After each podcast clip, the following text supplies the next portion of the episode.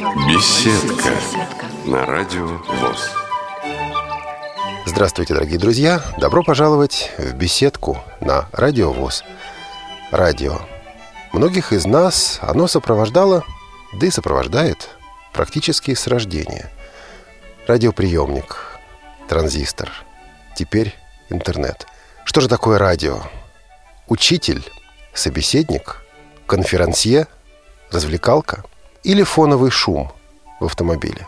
Как выглядит радио? Большинство из нас знакомы с работой радио снаружи, как слушатель. А вот сегодня в нашей беседке человек, который знает радио изнутри. Диана Иосифовна Берлин.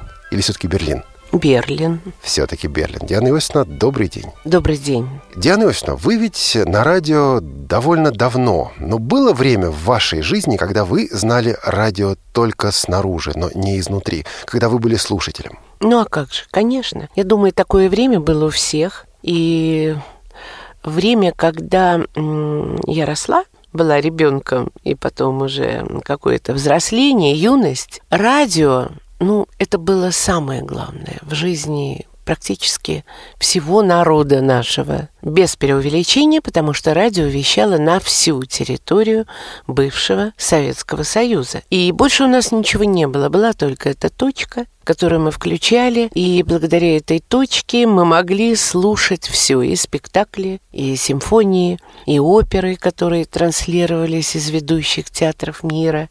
Все это было. Но именно это меня и привлекло.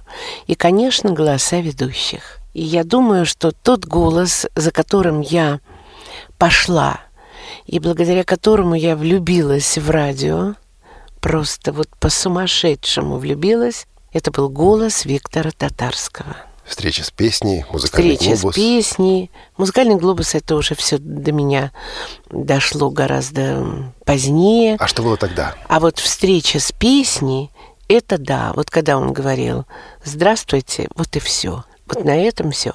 Я бросала все и слушала. Здравствуйте, товарищи. Встреча с песней, выпуск 442.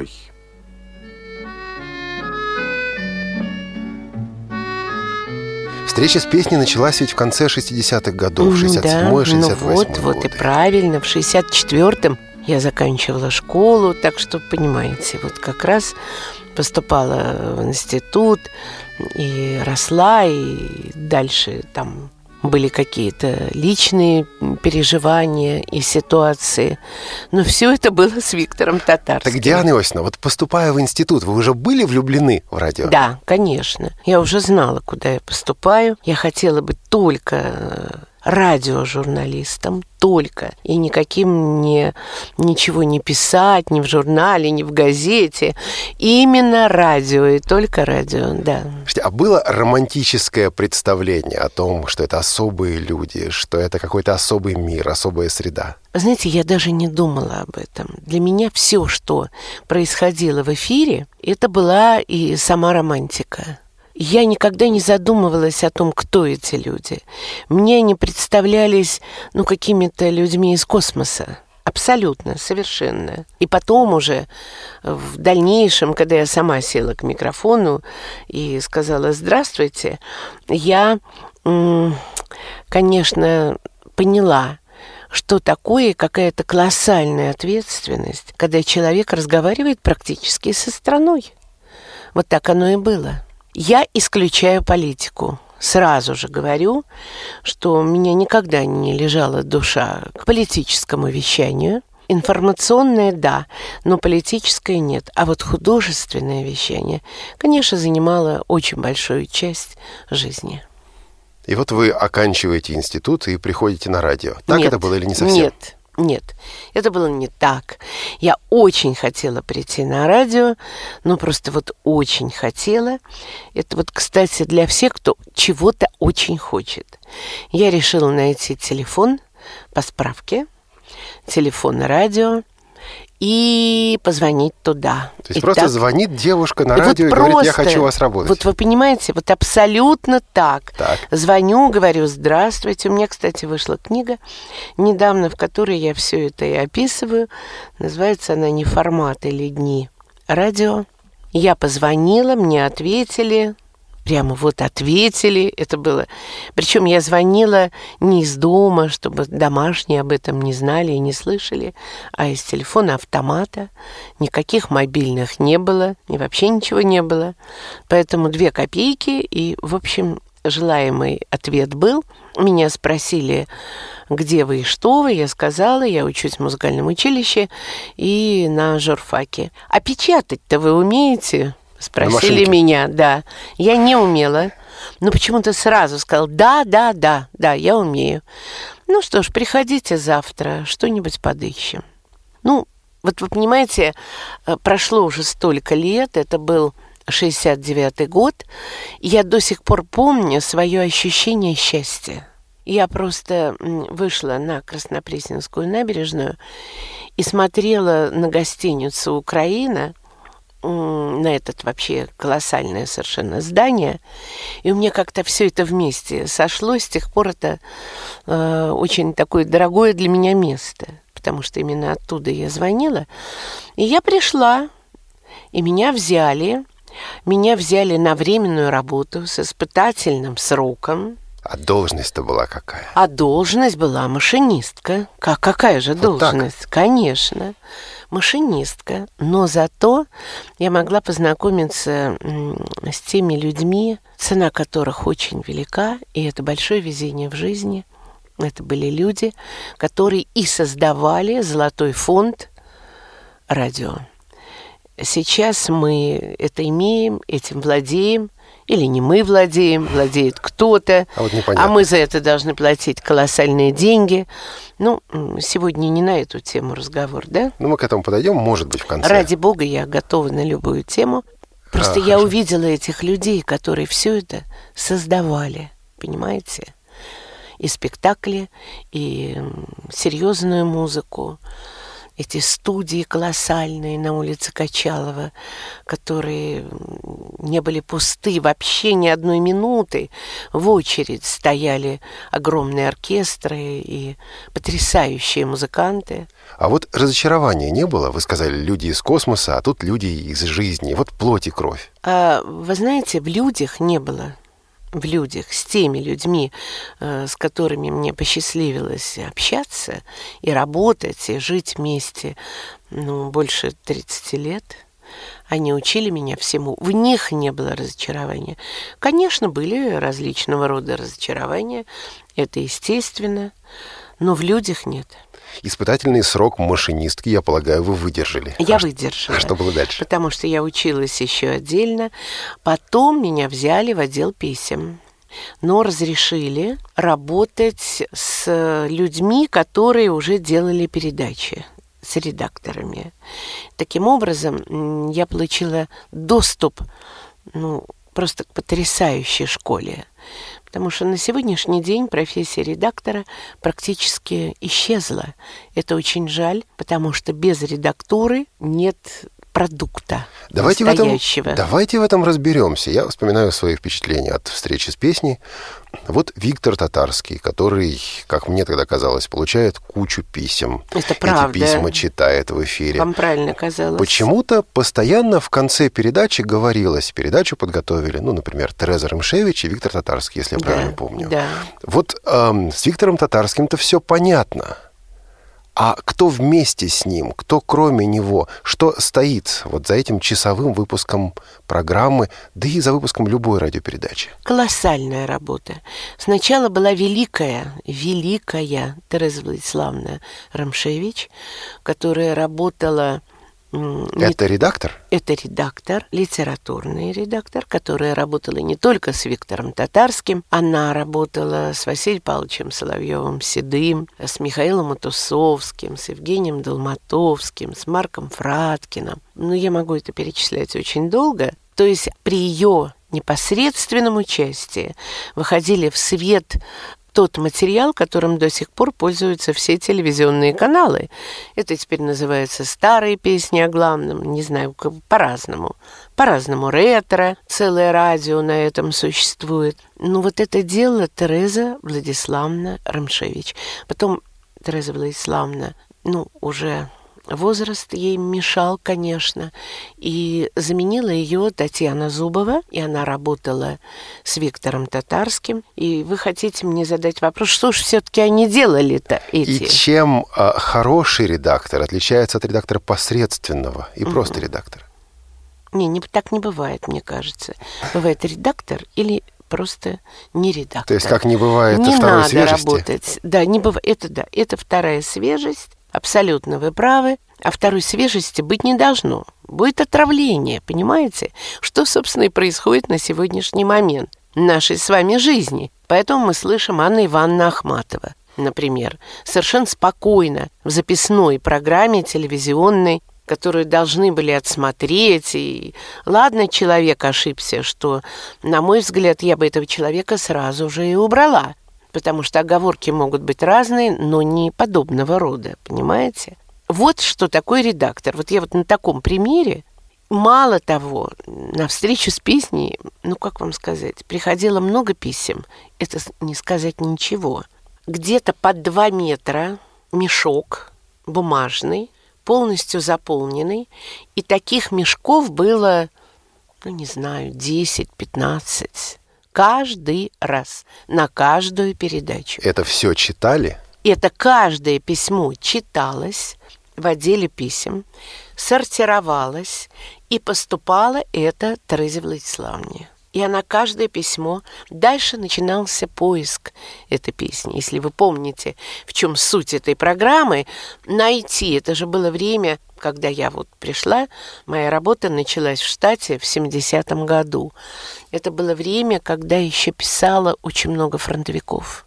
И надо было найти эти песни. Каждая из этих песен находилась. Это же не просто в интернет вбить Нет, не было ВКонтакте. никакого интернета. Не давайте... Или в библиотеку радио, в фонотеку радио пойти извлечь, наверное, Нет, этих песен не было нигде. Вы понимаете? Иногда просто по нескольким строчкам находились эти песни. Это уже вот искусство. Ну вот. Так что без редактора, у меня у самой потом был редактор в течение всей моей рабочей жизни, который я безумно благодарна. Это совершенно потрясающий человек, высокообразованный. Э, это училище МХАТ и ГИТИС, театроведческое образование, Ксения Шалькевич. И я даже себе не представляю, как бы я без нее работала. Вы знаете, с редактором работал Владимир Молчанов всегда до и после полуночи. Там была потрясающий редактор. Вот любую программу, которая запомнилась, которая оставила след, там был редактор. То есть, несмотря на то, что ведущие авторы программ, люди высочайшей культуры. Безусловно. Они не могли позволить себе роскошь просто сесть у микрофона и без всякого контроля, без всякой помощи выходить в эфир, заполнять это самое Ну, в то время. время нет. Это началось э, где-то в году 90-м только, когда я вот тоже могла сесть к микрофону. Да. Все-таки это скорее стремление обеспечить высокий уровень передач или это государственный контроль, или это и то, и другое? Я думаю, это и то, и другое, но в художественном вещании, в художественном, я просто специально заостряю на этом внимание, это, конечно, обеспечить высокий уровень именно художественного вещания. А он и был высокий. Вы понимаете, если подходить к этому уже вообще откровенно и серьезно, то на основе литературных программ Всесоюзного радио потом уже создавалось многое, самое интересное э, на радио BBC, на «Голосе Америки», на «Свободе», потому что именно туда уезжали люди, которые здесь получали вот этот вот, ну, такое богатство – обогащались. Но жизнь складывалась так, что они вынуждены были уезжать. Я не склонна никогда никого обвинять, каждый решает сам, и это дело выбора. Но очень обидно. Я потом, когда уже стала много ездить, и бывала на разных радиостанциях, на фестивалях, в жюри и так далее, и так далее, я встречалась э, со своими прежними знакомыми, которые с восторгом вспоминали улицу Качалова, эти коридоры, эти студии, потрясающих артистов и своих редакторов. Диана Иосифовна, бытует мнение о том, что радио 70-х, начало 80-х годов это цензура, это давление, иногда в очень негативном свете звучат такие, например, имена, как Лапин. Э, и говорят о том, что ну, это было невыносимо. Строжайший контроль. Вы смотрите на это иначе, как человек изнутри. И я понимаю, но все же вот этот контроль был с одной стороны, а с другой строгий контроль. Это всегда плохо. Вы знаете, я вам хочу сказать, это действительно было невыносимо. Это правда было ужасно. И работать было очень сложно. Вот такому человеку, как я. Творческому человеку. Очень сложно, потому что шаг влево, шаг вправо. Вот насколько? А, вот, ну, вот настолько, на сто процентов. Ну, в 70-м году не было расстрела. Но уволить себя... Я не говорю о том, что меня, у меня были свои проблемы. Я никогда не вступала в партию. Никогда. Это первое. И, во-вторых, не надо забывать, что у меня пятый пункт. Вот эти два отрицательных момента в моей жизни... Для современных слушателей объясните, пожалуйста. Это национальность по национальности я еврейка, и это так и писалось, это страшное слово так и писалось. И как фамилия. вас с такой фамилией пропустили в эфир? Вы знаете, вот я вам скажу, случайно, абсолютно, и потом это имело последствия. Дело в том, что в 70-м году создавался музыкальный маяк. Музыкальный маяк, он создавался для того, чтобы отбить голоса у Сева Новгородцева. Более пожилые ваши слушатели сразу поняли, о чем я говорю. А для молодых я объясню. Сева Новгородцев, который э, был замечательным музыкантом, рок-музыкантом, он уехал на BBC, уехал в Англию и там стал работать на BBC и делал свою программу. И там звучало все то, что мы не могли давать. Нам было запрещено. Все рок-группы, исполнители, потрясающие исполнители, все это было запрещено. Я все же должен извиниться и вас поправить, потому что Сев Новгородцев в 70-м, 72-м годах еще выступал в России, в Советском Союзе в составе группы «Добрые молодцы». Передачи его на BBC начались в 77-м году, но уже в конце 60-х, начале 70-х музыкальное вещание так называемых вражеских голосов было весьма сильным, и проблему оно уже представляло. Э, Сева, как яркий представитель, появился несколько позже, но проблема, очевидно, была уже тогда. Проблема была страшная, потому что люди настраивались. Если вы любите музыку вот именно этого жанра, то каждый из э, поклонников этого жанра э, с огромным трудом пробивался сквозь глушилки и слушал именно Севу. Понимаете? Именно Севу. И музыкальный маяк создавался для того, чтобы отбить эти голоса. И появляется музыкальный маяк как явление. Как 24 часа явление в сутки новости вообще и музыка. непонятное. Просто 5 непонятно. минут новостей, 25 минут музыки. Да, 25 минут музыки, причем музыки разножанровой. Так а что, этого пришлось добиваться? Это Конечно. не очевидно, что вот нормальный нет, музыкальный нет. радиоформат? Нет, нет, просто кто-то из умных э, политиков, а такие тоже есть, и сегодня тоже – кто-то из умных политиков решил вот таким путем оторвать от, у бедного Севы его слушателей. И создался вот такой маяк. Мы были все молодые, там были люди из консерватории и из журфака. Вот такая вот смесь была.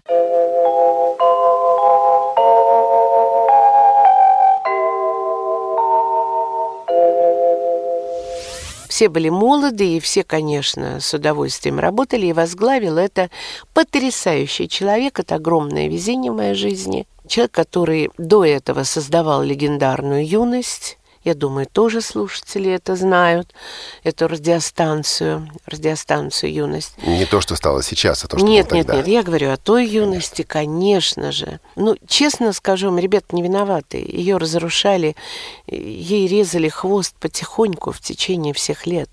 И то, что сейчас, конечно, это, это уже не юность.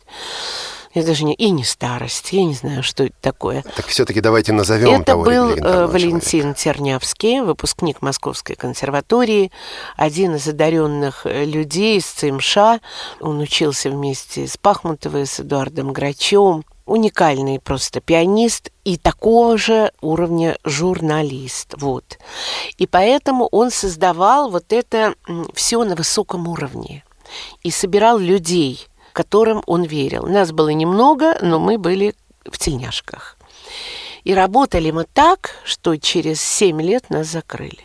Мы отобрали голоса, но задачу перевыполнили – так было нельзя. Не понял, ведь радиостанция «Маяк» продолжала работать без да, перерыва. конечно. А вы сказали, что вас закрыли. Ну, правильно. Закрыли этот состав и убрали эту задачу. То есть сменилась команда «Маяка». Конечно. И пошла обыкновенная музыка. Закрыли «Запишите на ваши магнитофоны» закрыли на всех широтах, закрыли много программ очень интересных. У нас были такие так называемые музыкальные волны, это было впервые, когда все жанры переплетались, одна музыка переходила в другую, это было тоже нельзя.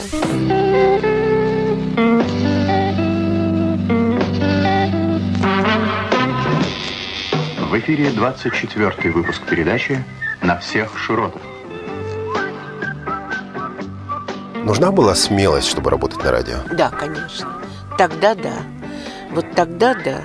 Но она была больше нужна потом. Потому что все-таки здесь нам что-то разрешали.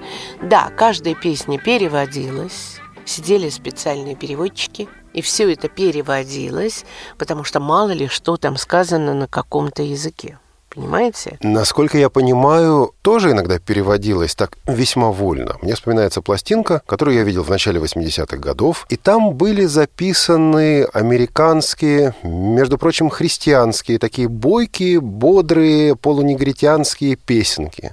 Была песня, где в словах было «I saw the light», «Я видел свет», и смысл в том, что вот когда Иисус Христос вошел в мою жизнь, тогда а, вот в моей жизни засиял свет. И на обложке пластинки, на конвертике советского, из советской фирмы «Мелодия». Такой перевод. Была долгая-долгая непробудная ночь, но потом настал день, настал рассвет, и стало все хорошо.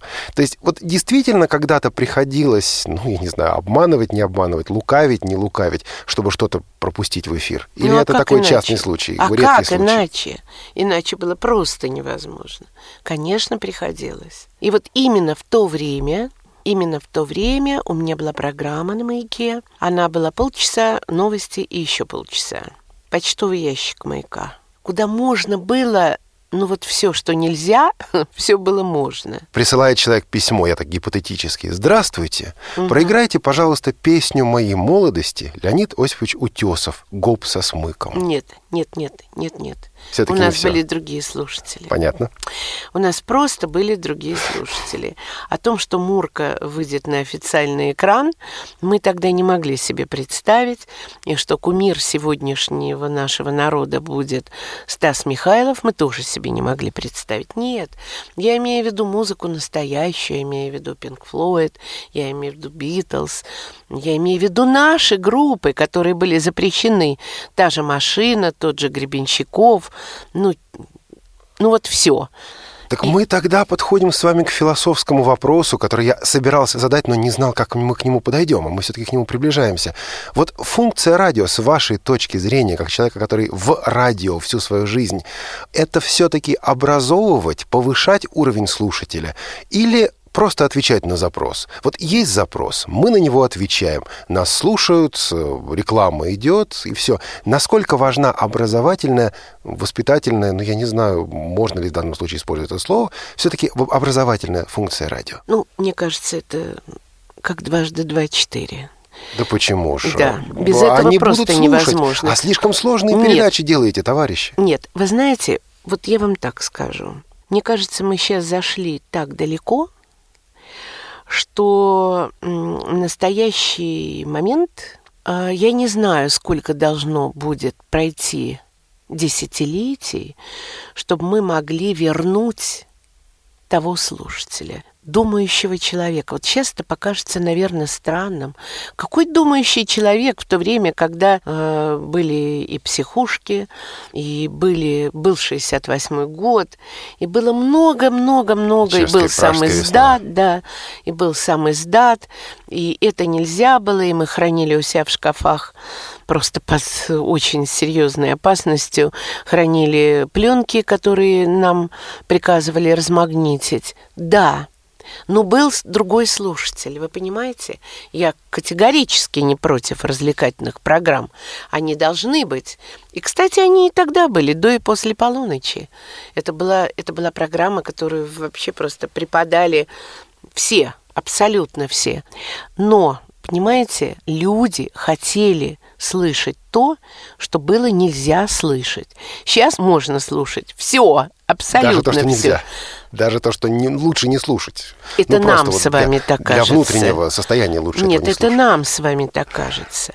А для теперешнего человека его внутреннее состояние четко отвечает тому, что ему дают. Короче, как аукнется, так и откликнется.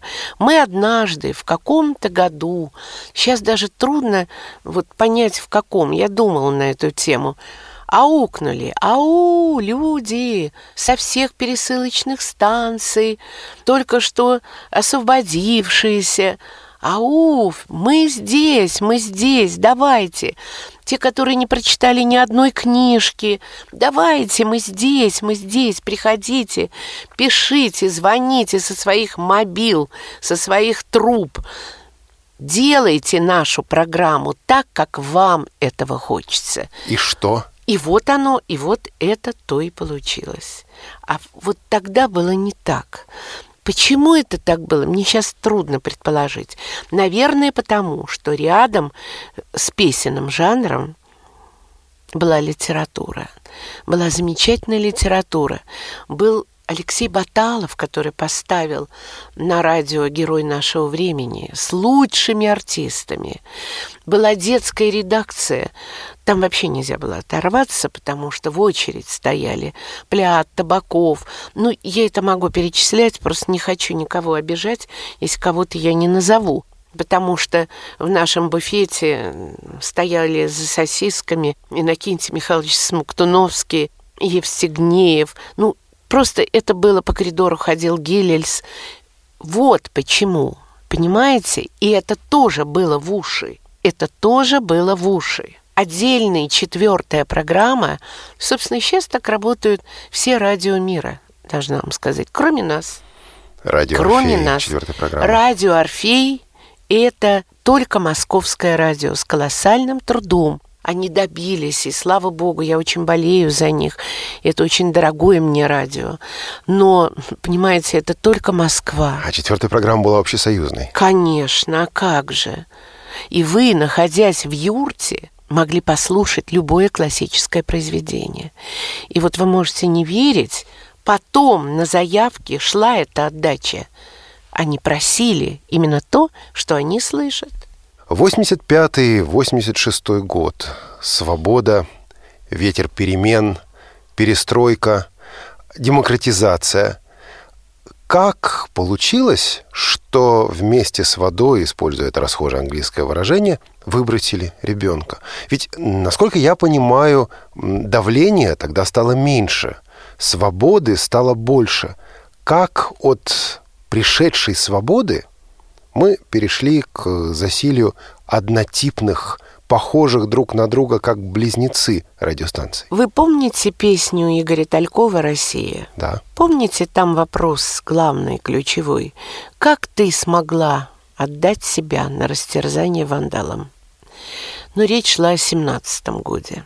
Вы понимаете, мы периодически выплескиваем детей, ребенка периодически, через какое-то время. Я не могу понять, почему. Мне очень обидно, потому что, э, хочу вам сказать, э, со многим не согласившись на сегодняшний день в нашей стране, она мне все равно дорога, потому что это моя страна. Я считаю Москву лучшим городом мира, хотя жить сейчас в Москве невозможно. Это город не для жизни, абсолютно не для жизни, но я ее люблю. Я люблю самотеку, я люблю патриарши, я люблю очень многое в Москве. Но как это все произошло, вот такое... И причем это происходит ведь не постепенно. Вы обратили внимание? Это происходит вдруг и сразу. Вот, например, мы работали, я сижу у себя, у меня как раз должна была пройти программа «Неизвестная об известных» с Володей Молчановым. 23.05. Включаю, а там вообще другое радио другое. Я ничего не понимаю. Это переход от первой программы накладка, на да. Радио России. Я звоню наверх, говорю, извините, а в чем дело? А мне говорят, спокойно, сделать ничего нельзя. Все. Вы понимаете? Это вдруг. Мы воруем друг у друга. Вот в чем горе. Для наших слушателей я должен здесь объяснить. В конце 1990 года по 2-4 часа в день на кнопке первой программы Всесоюзного радио стало вещать Радио России. После путча 19-21 августа 1991 года, когда Радио России было закрыто, Радио России вернулась как радиостанция и заняла эта станция все 24 часа на этой кнопке. Произошло это как бы случайно, как бы в эйфории эм, свершившегося. Да, да, да. Причем, понимаете, у меня есть друзья, которые работают на Радио России, замечательно работают. Это бывшие сотрудники сотрудники радиостанции «Юность». Я Потрясающе. Бехтина, Наташа Азар. Бехтина просто это супер. Она работает до сих пор ежедневно, выходит в эфир. Программа Блестящие программы. От первого лица. Да, от первого Замечательная, лица. да. И один из руководителей этого радио, это Вячеслав Умановский, который получил, школу прошел колоссальную в детской редакции на улице Качалова. Я же не об этом. Я говорю о том, что так нельзя делать. Вы понимаете? Это не по-людски. Это неправильно. Э, да, поменялась политика, и слава богу, что она поменялась. Хорошо, замечательно. Да здравствует. Но зачем надо было выбросить художественное вещание? Зачем? Ведь прошли годы, пока это все стало восстанавливаться. Я помню эти звонки эти жуткие звонки от людей из разных концов страны. Куда делась? Мы, мы, мы прослушали вторую часть там mm. какого-то спектакля. А где третья? А где третья? Люди не могли этого понять. А как объяснять? Вот, вот в этом. Напоминаю, что вы слушаете беседку на Радио ВОЗ. Продолжим через несколько секунд. Радио ВОЗ. Для тех, кто умеет слушать. У микрофона Олег Шевкун. У нас в гостях сегодня Диана Берлин, редактор, радиоведущая, настоящий радищик. Диана Иосифовна, но ведь вы пытались вписаться, и, насколько я понимаю, вписались и в новый радиоформат. 93-й год, авторадио. Это было да. что? 93-й год мы продолжали работать на Радио 1, это теперь так называется, называлось. И мы как бы сделали основой этого радио, это культуру как тема. У нас была информация, но главное было художественное вещание на радио 1. Но в 93 году ко мне пришли два замечательных человека, полковники, и предложили попробовать сделать коммерческое радио. Никто не знал, ни они не знали, что такое коммерческое радио, ни я тем более понятия не имела. Но это было интересно, понимаете? И мы, э, я, конечно, сказала, что я одна нет, а вот только со своими ребятами, мы пришли, мы сделали, да, авторадио. В 93 году оно начало звучать, да. 5 апреля я впервые сказала «Здравствуйте, это Авторадио». Вы пошли на компромисс с собой? То есть Почему? тут ведь и рекламное время должно было быть, mm. тут и музыка должна была идти на потребу дня. Ни в коем случае. Что значит на потребу дня? У нас были так. очень... У нас были замечательные песни. Мне не стыдно ни за одну из них – Если вы можете сейчас назвать, что какая-то песня была на потребу дня, и вы вкладываете в это определенный смысл, назовите мне эту песню. Нет.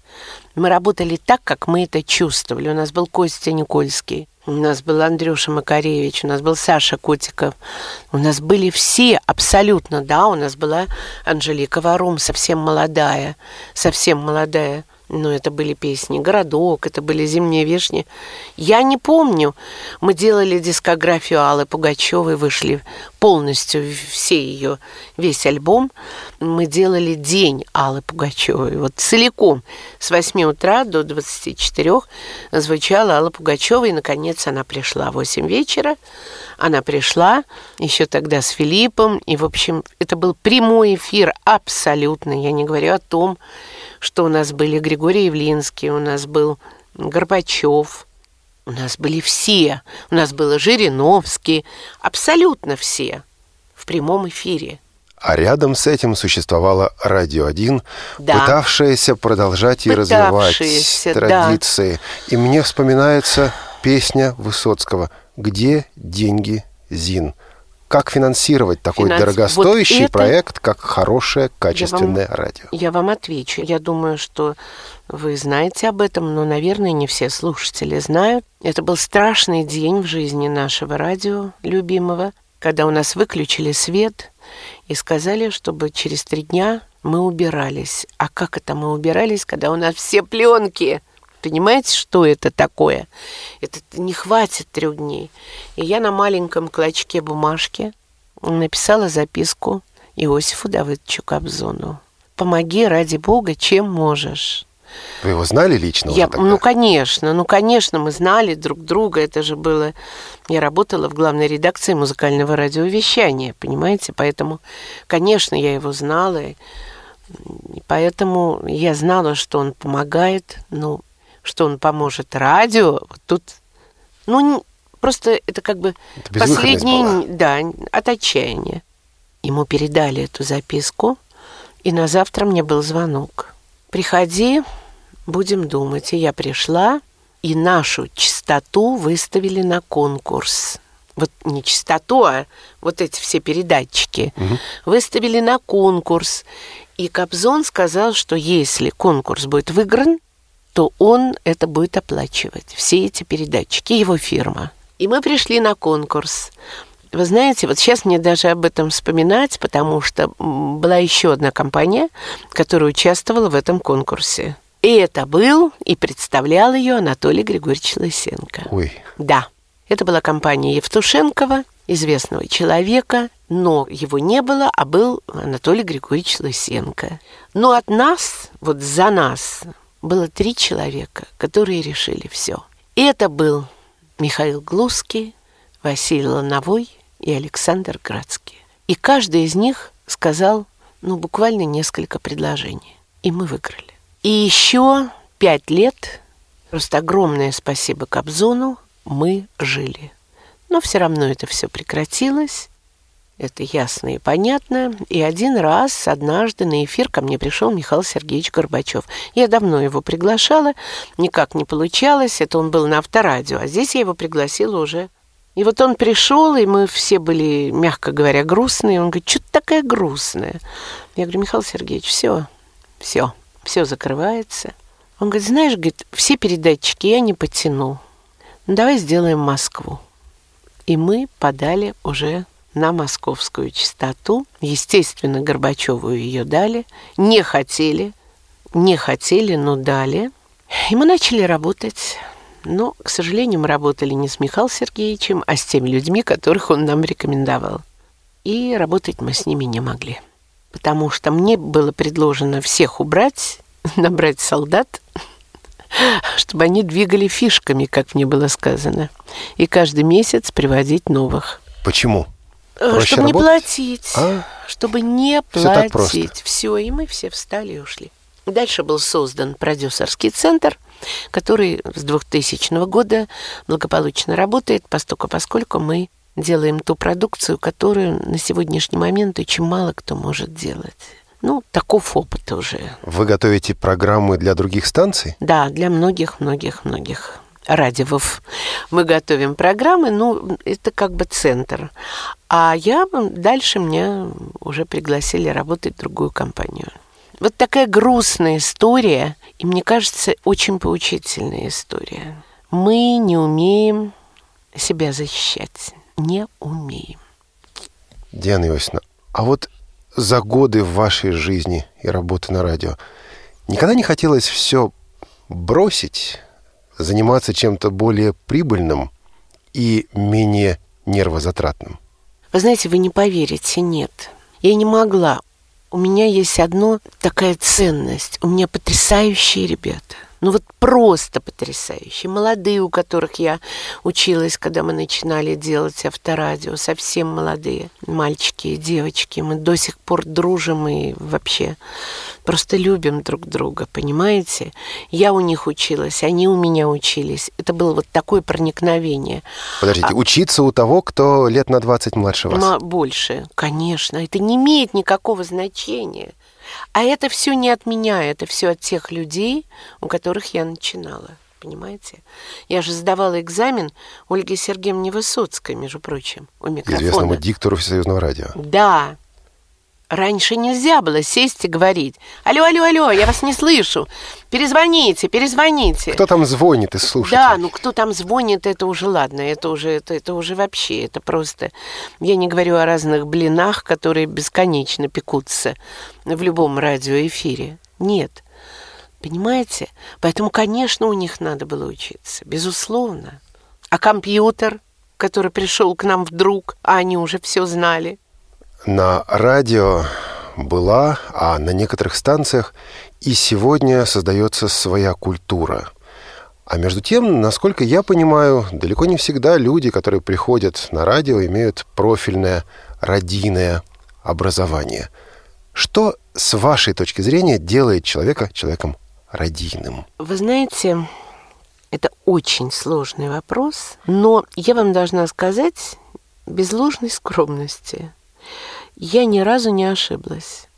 Вот не знаю, вот почему. Это чутье? Не знаю, наверное, наверное, какая-то интуиция.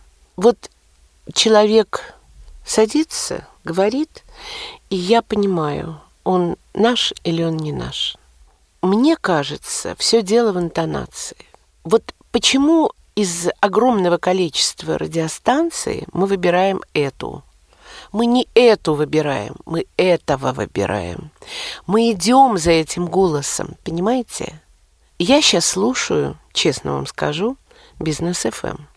Я это радио слушаю, я им верю, и мне нравится, мне по душе их интонация.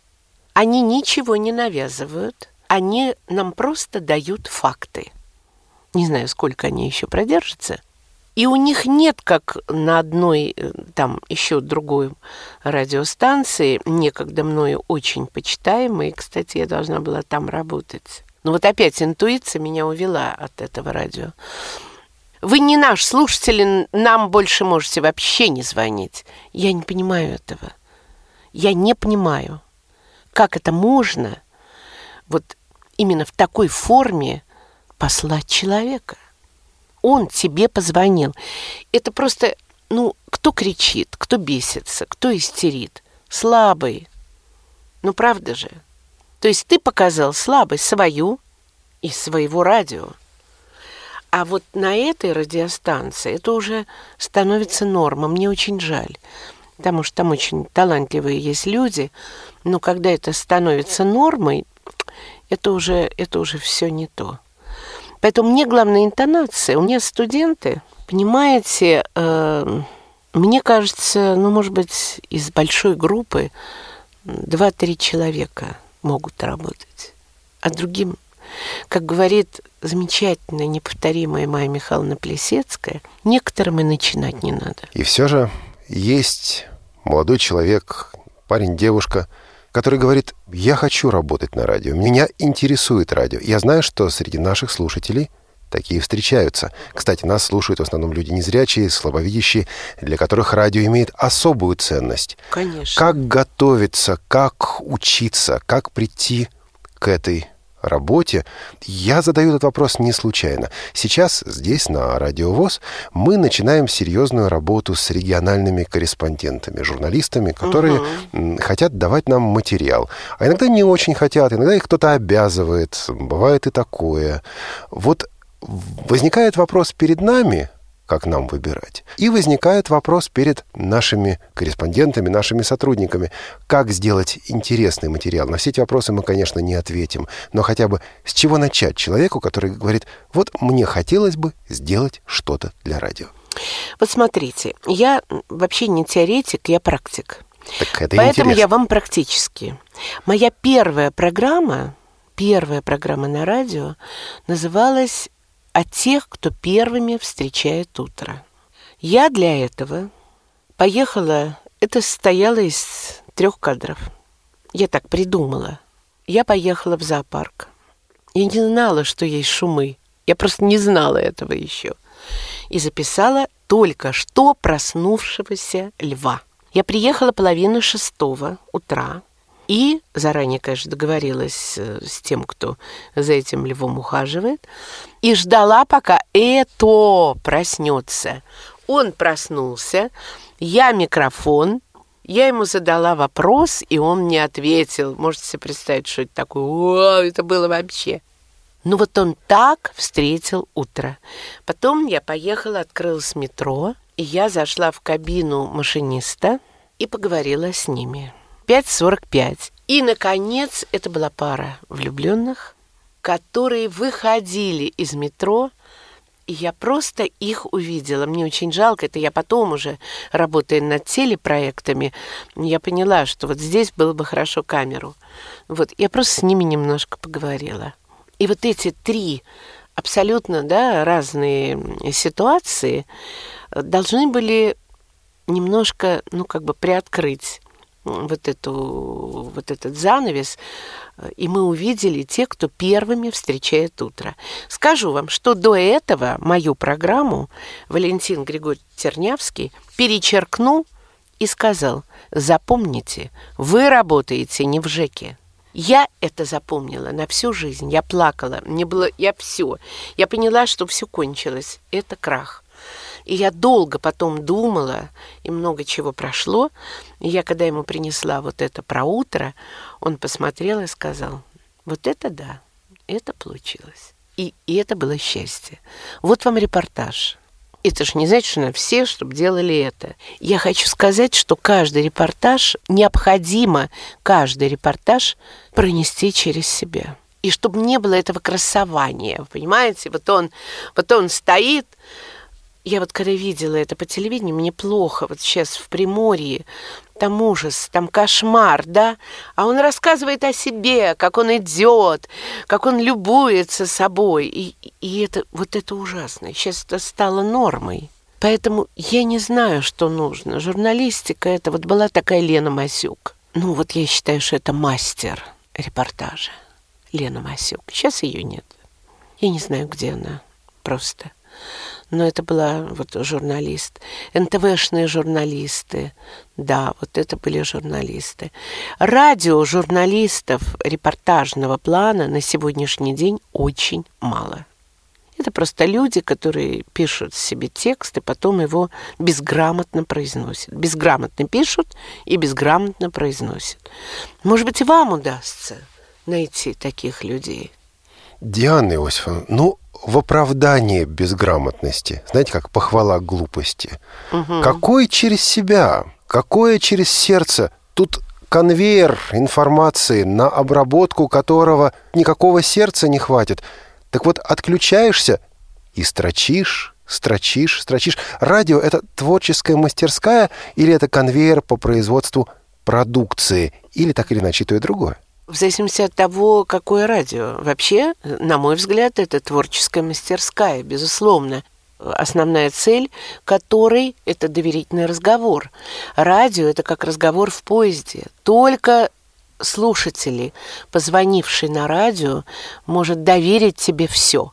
Вы знаете, в 90-е годы, когда была очень тяжелая жизнь, с одной стороны свободная, с другой стороны тяжелая, безденежье, эти пустые полки. Свободные от денег тоже, да? Да, и свободные, вы совершенно правильно заметили, от денег тоже. И, в общем, народ, который звонил нам ну, из разных точек страны, говорил все. И тогда мы придумали программу. Называлась она «Давайте успокоимся». И я предложила ее вести журналисту, я бы сказала, от Бога. Опять же, он куда-то пропал, мне очень жалко. Это Алексей Михайлов, он потом работал, кстати, и на бизнесе, и на эхе он работал. Ну, так жизнь складывается у всех по-своему. И он ее вел. И вы знаете, и люди успокаивались. Правда. Потому что, находясь где-нибудь в деревне, там же, знаете, как было? Человек шел от имени всей деревни звонить на почту Ой. от имени всех. Вы понимаете? И задавал вопросы. Ну вот я говорю, вам сейчас это не понятно. Прошло всего там какие-то два десятилетия с лишним, а мы очень технически далеко ушли, но мы ушли и духовно, технически вверх, духовно вниз. Наверное, это так она... Брэдбери надо читать. Вот и все. Надо читать Брэдбери. Вообще надо читать.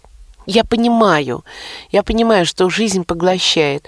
Сейчас есть аудиокниги, сейчас можно слушать. Сейчас есть много для того, чтобы ты развивался. Нужно только желание. Диана Иосифовна, мы подходим к концу да, нашей программы. И в заключении. Вы говорили о радио, но делали это с душой. Вот радио не как процесс просто, не как конвейер, не как, как мне тут как-то рассказывали, некий способ э, задержать внимание слушателей, чтобы они услышали и рекламу тоже – ну, знаете, вот сейчас 20 минут или 15 минут продержу его, да, он рекламу послушает, угу. деньги получим. Не как способ зарабатывания денег, а радио как некое явление, у которого есть душа. Может быть, это пафосно звучит, но вот сегодня, в 21 веке, реально ли такое радио а реально ли, чтобы такое радио люди слушали? Вот эм, ну, есть, допустим, то же самое радиокультура, но там 1-2% слушательской аудитории. Может быть, за этим и гнаться не надо. Радио и душа сегодня понятия совместимые, или это проигранная битва, а может быть и битвы-то никогда не было. Просто времена меняются, и мы меняемся вместе с ними. Вы знаете, мне кажется, что стремительный прогресс Э, в техническом смысле, опустошение полностью человека поставило нас в очень строгие рамки. И здесь должен выбор сделать для себя каждый человек. Ограничивать в выборе – это гиблое дело. Пытались. Да, и еще будут пытаться, и пытаются до сих пор.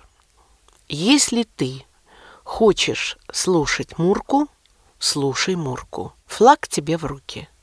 Пожалуйста. Для этого есть все. Сейчас у нас есть все, абсолютно. Если ты хочешь послушать Чехова, слушай Чехова. Как можно заставить человека делать то или другое? Мне кажется, это, это путь в никуда. Поэтому 2%, 2%. Когда по каналу «Культура» давали подстрочник Олега Дормана с Лилией Лунгиной, предполагали очень серьезные люди, что вообще, ну там посмотрит несколько человек и все. А был взрыв, вы понимаете? Был взрыв. После этого выпускали книгу «Подстрочник». И тот, кто вкладывал в это деньги, сказал, я, я все, я прогораю, я это дам там на маленькое, на тысячу, и все. Шесть раз переиздавали подстрочник. Понимаете? Поэтому кто эти люди, которые определяют эти проценты? И как они оценивают? Иногда 2% стоит 100, понимаете? а 100 – ноль. Поэтому это дело выбора. Диана Берлин, человек радио. Радио с душой. Радио настоящего. Человек для многих из нас оттуда, с той стороны радиоприемника. Человек, который вкладывает, и я верю, еще много-много лет будет вкладывать в эту профессию, в эту работу, в это дело все, данное Богом. Диана Иосифовна, спасибо вам огромное за то, что уделили нам это время, и нам, и нашим слушателям. Спасибо за то, что беседовали, не наставляли, не учили, а просто беседовали, вели диалог. И я уверен, что наши слушатели отвечали вам мысленно. И, друзья, если вы хотите написать и высказать свое мнение по поводу этого выпуска беседки, пишите нам по адресу радио собака радиовоз.ру.